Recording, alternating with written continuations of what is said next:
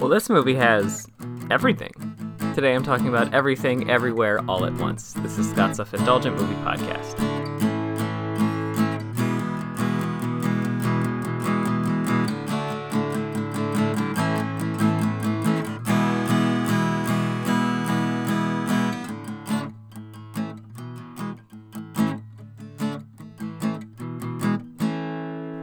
Hello, movie friends. Welcome to Scott's Self Indulgent Movie Podcast. I am Scott, and today I'm talking about Everything, Everywhere, All at Once, which is the movie all of your uh, film geek friends are talking about, and I think rightly so, especially now that I've seen it, because this movie has a little or a lot of everything, and I enjoyed it thoroughly.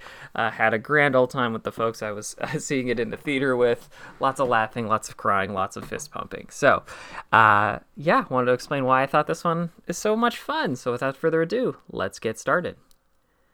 As a longtime fan of Hong Kong action movies, I get excited every time I see Michelle Yeoh on screen.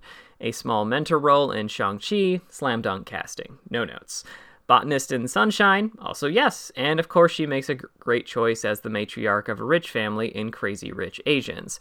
But she's never, and I mean never, had a movie that lets her do seemingly everything under the sun like this before. Enter Everything Everywhere all at once. Yeoh stars as Evelyn Wong, the stressed out matriarch of an immigrant family in America who runs a struggling laundromat. That's being edited by the IRS. But right before her audit begins, Evelyn is tagged by another universe's version of her husband to stop an all powerful force that is consuming and destroying the multiverse. So I love this movie so fucking much. I'm gonna have to give this review for structure via elements I really liked because it would be so easy for me to gush about every little thing I liked about this movie. It is hilarious, filmed to perfection, and thematically, woof, it wrecked me in the best way possible. So, what makes this movie so special? So, let's start with the tone. Because the tone is completely irreverent. All at Once is one of the silliest damn movies I've seen in a long time. More than that, this movie revels in its silliness, while still staying within movie logic. I'll give an example of what I'm talking about. The film establishes that people with the technology Evelyn has been given can tap into the skills of their multiverse counterparts, in essence, by doing something weird that's unique to another multiverse, version of themselves. Which in turn means you have fight scene intros where a character does one of the weirdest things you've seen put on screen before we see a sillier version of our universe and the silly and awesome skill someone just learned. And true to their Swiss Army roots, Dan Kwan and Dan Scheinert are never above an immature visual gag or the equivalent of a fart joke to turn an average fight scene into a balletic piece of action comedy, or a dramatic exchange into a silly pop culture reference. It's all right up my alley. It's also a showcase for all of the actors. God, the cast of this movie is great. Michelle Yeoh is our lead attraction, and understandably so.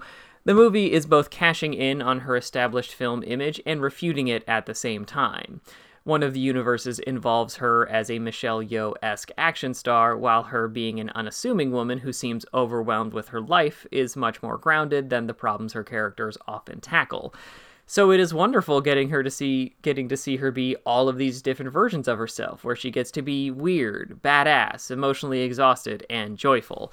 It's early, but this is an award season ready performance for sure. And speaking of award worthy performances, Ke Huy Quan nearly runs away with the movie in spite of Yeoh's strong performance. Part of this is because his role is the exposition machine and he has a number of showy moments, including an excellent action highlight, and also because he's the character that represents the movie's central theme. He needs to nail this for the movie to work, whether he's being slick, an action hero, or a seriously overwhelmed husband trying to reach his wife. And that's before we give we get to every other actor who gives exactly what the roles need without shame, including Jamie Lee Curtis, the legendary James Hong, and Stephanie Hsu. We also get to the visual style. I've seen plenty of people talk about how awesome this movie looks, often in comparison to other CGI heavy action movies that cost a lot more. And there's two big reasons for this. The first is this movie's emphasis on in camera or on set effects. There's a tendency in big budget action movies to use CGI for everything background, sets, sometimes even costumes. The behind the scenes stuff for Marvel movies demonstrates what can happen here. Whereas if you have a smaller budget, you're basically forced to put a bigger emphasis on practical effects and doing things on the cheap.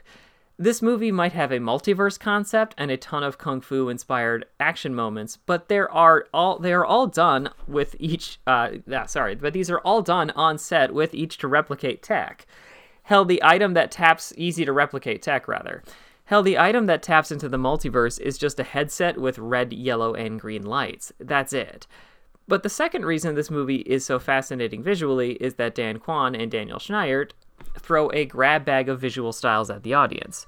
Because this movie is shifting between genres. The film kind of needs to be able to pull off all those genres in a, sh- in a convincing fashion, which means you better know how to film and edit them. And thankfully, the Daniels, as Yeoh has dubbed them, do. The fight scenes do an excellent job of capturing each blow while still offering enough camera moves and visual tricks to make each impact feel bigger than it would otherwise. Same goes for some Wong Kar Wai moments between Yeoh and Kwan in another universe with that director's signature blurry background motion while our two leads are in focus, before shifting into to a direct and silly as hell homage to arguably the most famous science fiction film ever made. It's a lot you have to get right, and this movie absolutely does it. And finally, we get to theme. At first glance, All at Once appears to be a movie about embracing every part of you. The you you could have been if things were slightly different, the dreams you've had but never pursued, all of that. But that's one piece of the puzzle, because this is actually an existential crisis movie. A lot of people imagine multiverse theory as something fun and weird. Like, imagine that the world that's entirely the same, but I have three hands. Or maybe a world where everyone is blue. It's fun to see how limitless the possibilities are. But as the movie points out, knowing every version of you is also an existential minefield waiting to happen. When one decision you can create with one decision can create an entirely different universe, it makes every decision impossible and insignificant at the same time. When you see what you could have been, how happy can you be with what you are? And this is where the movie bowled me over, bowled me the fuck over, and made me cry because it does have an answer. It's a defiant answer that essentially just says that life being chaotic and random doesn't mean you're powerless or that your life isn't worth living. And in many ways, it takes a movie so random and weird to make its simple message hit home so hard. This movie gives us delightful, carefully controlled chaos so it can give us joy and hopefully some peace. This has been Scott's Self Indulgent Movie Podcast. Thank you so much for listening. Don't forget to like, share, and subscribe wherever you get your podcasts. And don't forget to join our Facebook group, Scott's Self Indulgent Movie World, for the latest reviews, discussions, and more. See you next time, everybody, and stay safe.